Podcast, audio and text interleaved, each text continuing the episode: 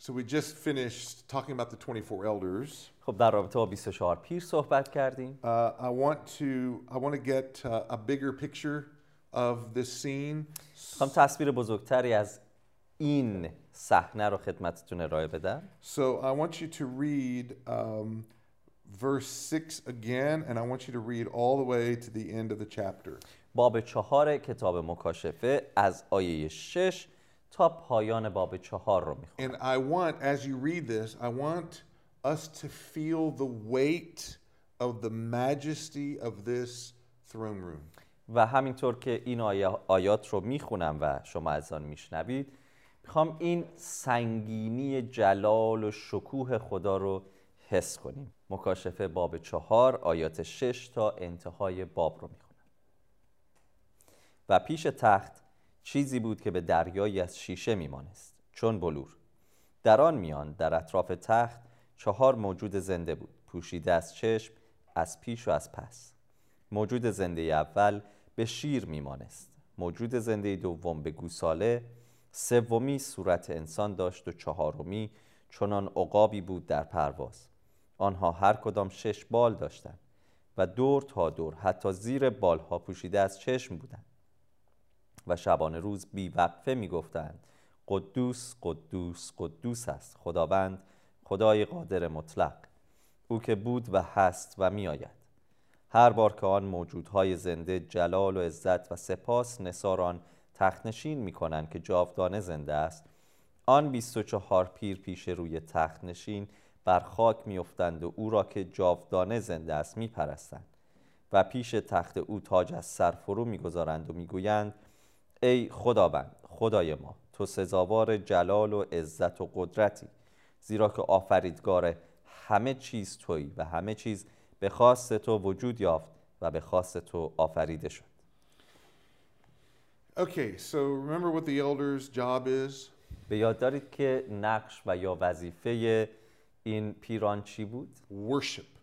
عبادت و پرستش And they're meant to increase worship around the throne of God. و وظیفه اونها این بود که پرستش رو در اطراف تخت خدا انجام بدن And it feels like the, the closer you get to the throne, the higher, the more powerful the beings are that are there. به نظر می‌رسه که هر چقدر نزدیکتر میشی به تخت خدا موجوداتی که اطراف اون تخت هستن عظیمتر و قدرتمندتر هستن So you have these layers and layers of angels and beasts that surround God's throne. پس این لایه ها و طبقات موجودات آسمانی و فرشتگان رو در اطراف تخت خدا میبینیم So you've got angels, thousands of angels, and then you've got the, the elders who have thousands of angels around them, and then you've got the, the, the beasts that, that swirl around the throne.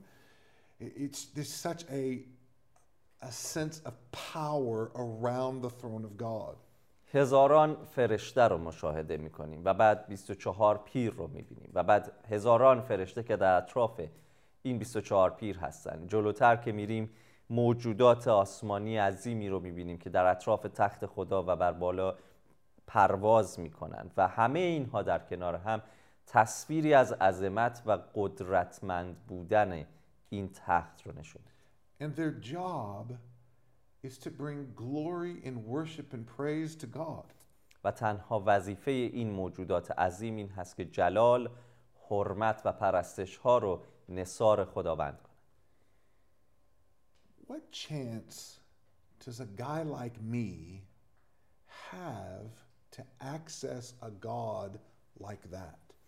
چه فرصت یا شانسی برای شخصی عادی مثل من وجود داره که بتونه به خدایی این چنینی دسترسی داشته باشه How can I, uh, a rebellious, weak sinner, access the throne of God by walking through layer after layer after layer of powerful spiritual beings whose only job it is to worship? چطور شخصی گناهکار سقوط کرده ضعیف مثل من اجازه و توانایی حضور و دسترسی به تختی رو در که خدا بر روی نشسته پیدا می‌کنه و همینطور از لایه ها و لایه های موجودات عظیم روحانی و آسمانی که تنها وظیفه‌ای که دارن عبادت آن تخت نشین و پرستش اوست عبور کنه و به این تخت دسترسی بیاد How do I approach a God that's that glorious? این چطور ما چطور می‌تونیم چنین خدای عظیمی رو به نزدش بریم Did you notice as you read the passage the natural activity that surrounded the throne? آیا همینطور که این آیات رو مطالعه می کردیم فعالیت ها و اتفاقات طبیعی که رخ می‌داد در اطراف تخت رو متوجه شدید. There's this thunder and lightning, this display of power from nature. تند باد و رعد و برق و تمام این اتفاقات طبیعی که نمایانگر قدرتی عظیمه. You really should read Exodus 19 خیلی تشویق می‌کنم که خروج باب 19 رو مطالعه because کنید. the scene is very similar. چون همین صحنه مشابه اونجا هم دیده میشه. The, the people of Israel, for the first time, are going to meet their God, برای نخستین بار قوم اسرائیل خدای خودشان رو ملاقات خواهند کرد. And they are so afraid. و خیلی ترسان شدند The, the thunder, the lightning, the clouds, it's, it's a picture of the distance they had between themselves and God. ابرهای عظیم رعد و برق و اون فضای خوفناک در حقیقت باعث حراس اونها میشه که نمایانگر فاصله عظیمی هست که بین اونها و خالق و خدای خودشون هست And, and that was just God coming to them on the mountain. This is, this is God in his natural uh, throne, in his natural setting. و در خروج باب 19 تازه این خداست که به ملاقات اونها بالای کوه میاد در مکاشفه این یوحناست که به نزد تخت سلطنت خدا و جایی که خدا بر تخت نشسته میره And I think this is the point of seeing this picture. و من فکر می‌کنم نکته ای که در دیدن این تصویر وجود داره این هست It's not just that God is in heaven that we can't reach him. فقط این نیست که خدا در آسمان هست و نمیشه به او دسترسی داشت It's that God is holy نکته اینه که او قدوسه and he deserves so much praise and worship. و شایسته و لایق عبادت و ستایش های بسیاره And I can't do that properly. و من نمیتونم اون کار رو به درستی انجام بدم I'm broken. من سقوط کرده هستم My sinfulness keeps me away from joining all the other participants in heaven to give him the honor and the praise that he is required. گناهکار بودن من اون اه، وجه شکسته و سقوط کرده ای که در انسانیت من وجود داره ممانعت ایجاد می‌کنه. از اینکه من هم بتونم به جمع این موجودات آسمانی بپیوندم و اونطور که او شایسته و لایق هست این تخت نشین او رو پرستش کنم. If we have any hope to be restored to this God, اگر هیچ امیدی برای ما وجود داشته باشه که با این خدا با صلح در صلح قرار بگیریم God will have to come to us این خدا باید نزد ما بیاد because we cannot approach him. چون هیچ راهی وجود نداره که ما بتونیم به چنین تخت و خدایی دسترسی پیدا کنیم Uh, I want to go back to uh, a couple of more descriptions in this passage. می‌خوام برگردم و یه مقدار از این توصیفاتی که در این متنی که خونده شد رو با هم بررسی کنیم He mentions in verses 5 and 6, he talks about um, the seven spirits of God. در آیات پنج و شش در رابطه با هفت روح خدا صحبت میشه Um, this is hard. The seven spirits of God is, is difficult to really understand fully. بسیار دشواره که بشه به شکل کامل این مفهوم هفت روح خدا رو متوجه شد We were, we were given this idea in chapter 1, verse 5 of the seven spirits who were before the throne.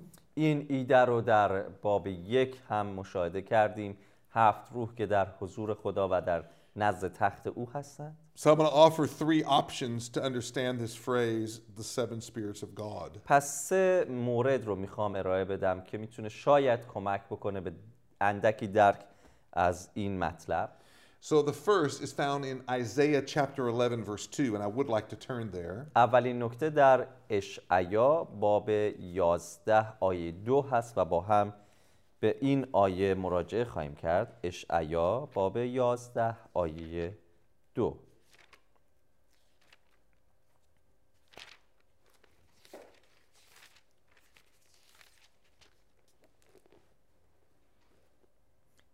روح خداوند بر او قرار خواهد یافت روح حکمت و فهم روح مشورت و قوت روح معرفت و ترس خداوند All right, so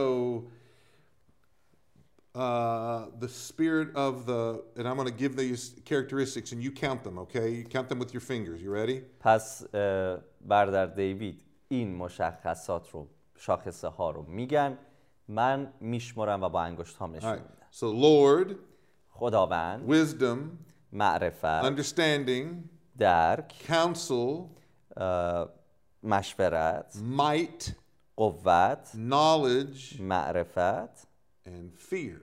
ترس Ah, seven characteristics. هفت شاخصه And those seven characteristics are tied to, in, Je- in Isaiah 11, tied to the coming Messiah.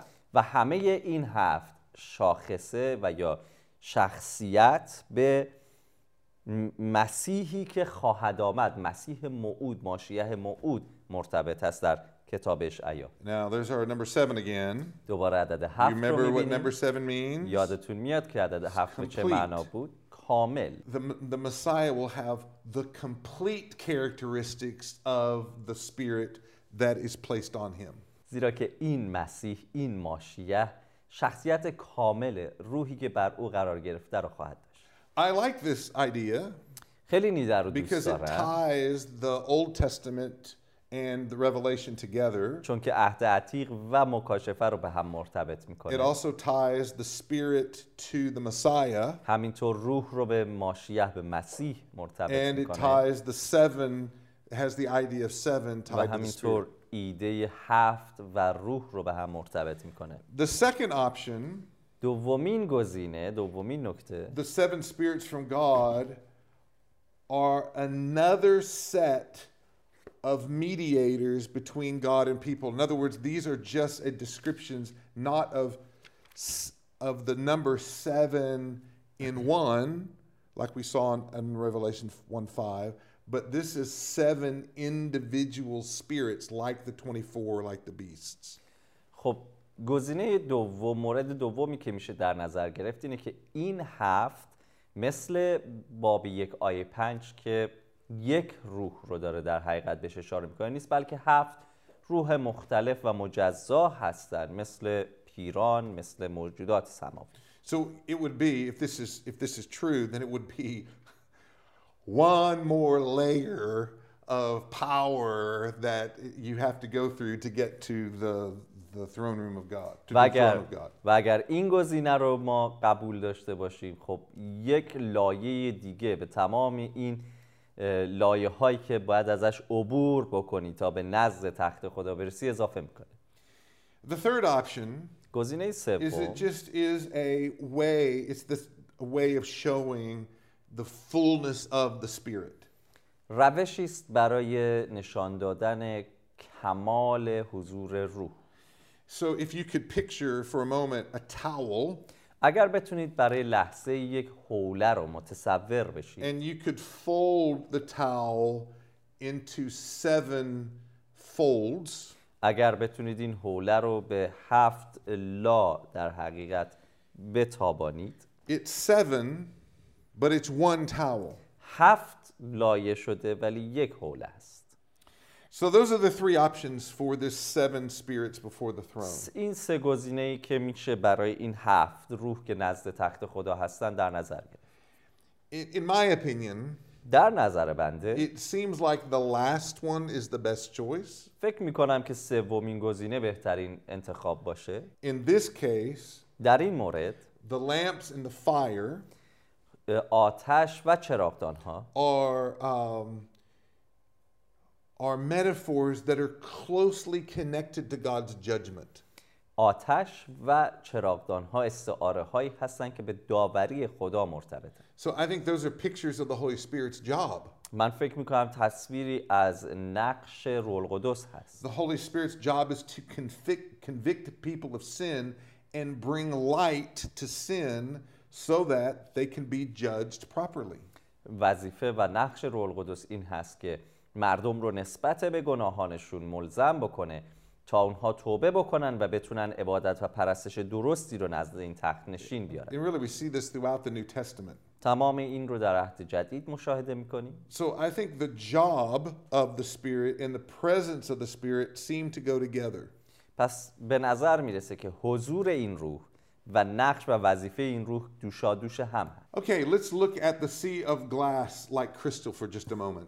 بیاید برای لحظه به این دریایی که از به مانند شیشه بود نگاه بکنیم The way this is written is uh, in Greek is it is that the glass is is uh, was not clear, but it's sparkling.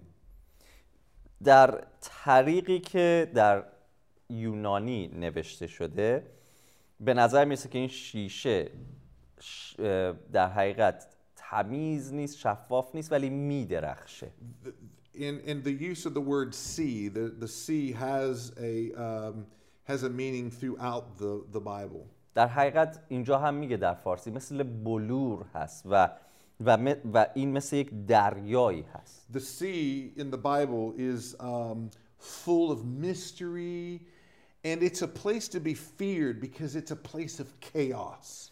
دریا در کتاب مقدس نقش و تصویری هست از جایی که بعد ازش ترسید چون خیلی پر رمز و رازه و مکان هرج و مرج هست به نوعی In Revelation 22, در مکاشفه باب 22 uh, John tells us there is no more sea.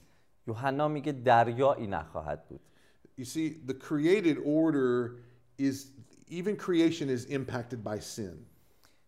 در حقیقت خود خلقت هم تحت تأثیر گناه واقع شده But in Revelation 22, when the, the fullness of the curse of sin is reversed, ولی در مکاشفه 22 جایی که تأثیر گناه به شکل کامل از میان برداشته میشه there's no more sin, گناهی دیگر there's نیست no more danger, خطری دیگه وجود نداره there's no more chaos. هرج و مرجی دیگه وجود نداره So uh, let's go back to our layers for a moment. برگردیم به اون لایه ها برای So لحظه you ای think about this. اگر به این To فکر get کنید to God, برای اینکه به خدا برسید not only do you have to pass these thousands of angels نه تنها باید از هزاران و کرورها کرور فرشته عبور and کنید the 24 elders و 24 پیر and the beasts, و موجودات you سماوی have to cross this chaotic, sparkling, powerful sea. از این دریای پر هرج و مرج پر خروش بلورین شیشه‌ای پر از رمز و راز هم باید بگذریم I mean, we're just, Revelation 4 is building separation. مکاشفه باب چهار ایده جدایی رو داره ایجاد می‌کنه Look in verse 8. It says that the praise of God never stops. به آیه هشت نگاه کنید که میگه بی وقفه شبانه روز خدا رو پرستش It says these kings are giving their own glory to God. Everything that's glorious about them, they just throw down before the Lord. این شاهان هر آنچه رو که جلال اونها محسوب میشه تاج جلال اونهاست رو به حضور خدا می‌گذارن. They are in, th- th- these are powerful beings and they are in a constant state and posture of worship. موجوداتی عظیم و قدرتمند که در عبادت و پرستشی مستمر و دائمی نزد تخت نشین هستند. So we know God is there, می‌دونیم که خدا اونجاست We know God is sitting on the throne. می‌دونیم که خدا بر تخت But the نشسته description God gives us, uh, the description John gives us, is not about God. It's about what's happening around God. ولی توصیف و تصویری که یوحنا داره ارائه میده لزوما مستقیما در رابطه با خدا نیست بلکه در, در رابطه با اتفاقاتی که در اطراف تخت خدا رخ میده هست Uh, John in uh, verse 6 mentions these four living creatures. در آیه 6 به این چهار موجود زنده اشاره میکنه یوحنا We, we've seen these creatures in Isaiah chapter 6, در اشعیا باب 6 این موجودات رو مشاهده می‌کنیم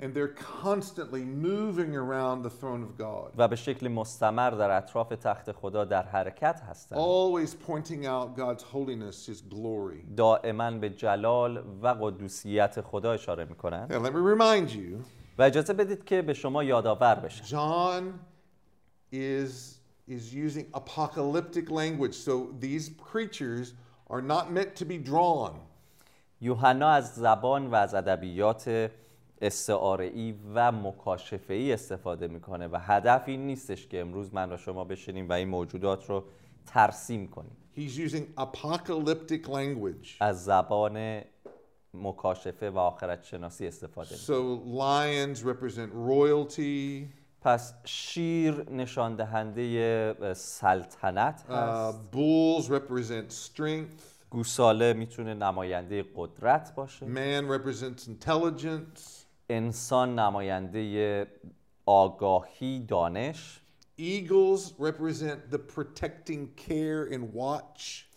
عقاب نمایندگی محافظت و زیر نظر داشتن رو Uh, ایفا می‌کنه a good Old Testament connection to that is Exodus 19:4. در یکی از بهترین نمونه ها در خروج باب 19 آیه 4 هست برای این مورد The, in, they have six wings. شش بال دارن In, in Isaiah 6, it tells us that they use their wings for, uh, for humility to cover, to cover themselves and to fly around the, the throne of و در God. اشعیا باب 6 میگه که از بالهای خودشون به شکلی فروتنانه برای پوشانیدن خودشون و همینطور پرواز در اطراف تخت خدا استفاده می‌کنن They have these eyes around them. It's kind of a crazy picture. پر از چشم هستن در پیش و پس حتی زیر بالهاشون I think the idea here is it's pretty clear. It's just these they're constantly on the watch, always looking around. و فکر می‌کنم ایده ای که از این همه چشم در این موجود زنده وجود داره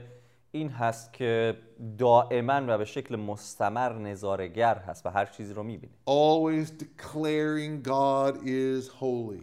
دائما و مستمر تکرار می‌کنن که بیان می‌کنن که خدا قدوسه The word holiness is the, comes from the idea of being separated. واژه قدوسیت از ایده جدا بودن It's برگرفته this میشه constant reminder that God is not creation. و dائما و به شکل مستمر این ایده توصیف می‌کنه که خدا جداست و بخشی از خلقت نیست او خالق خلقته The other creatures are, are just as great and powerful as they are.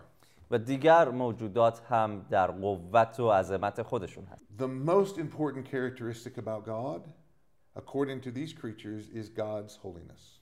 پس با توجه به آنچه که این موجودات انجام میدن مهمترین وجه شخصیت خدا قدوسیت او و جدا بودن اوست Pretty soon, we're going to get to chapter 5. خیلی زود وقتی برگردیم به باب Maybe پنج it will be خواهیم in the رفت. next session. به امید خدا وقتی که برگردیم باب پنج رو آغاز خواهیم کرد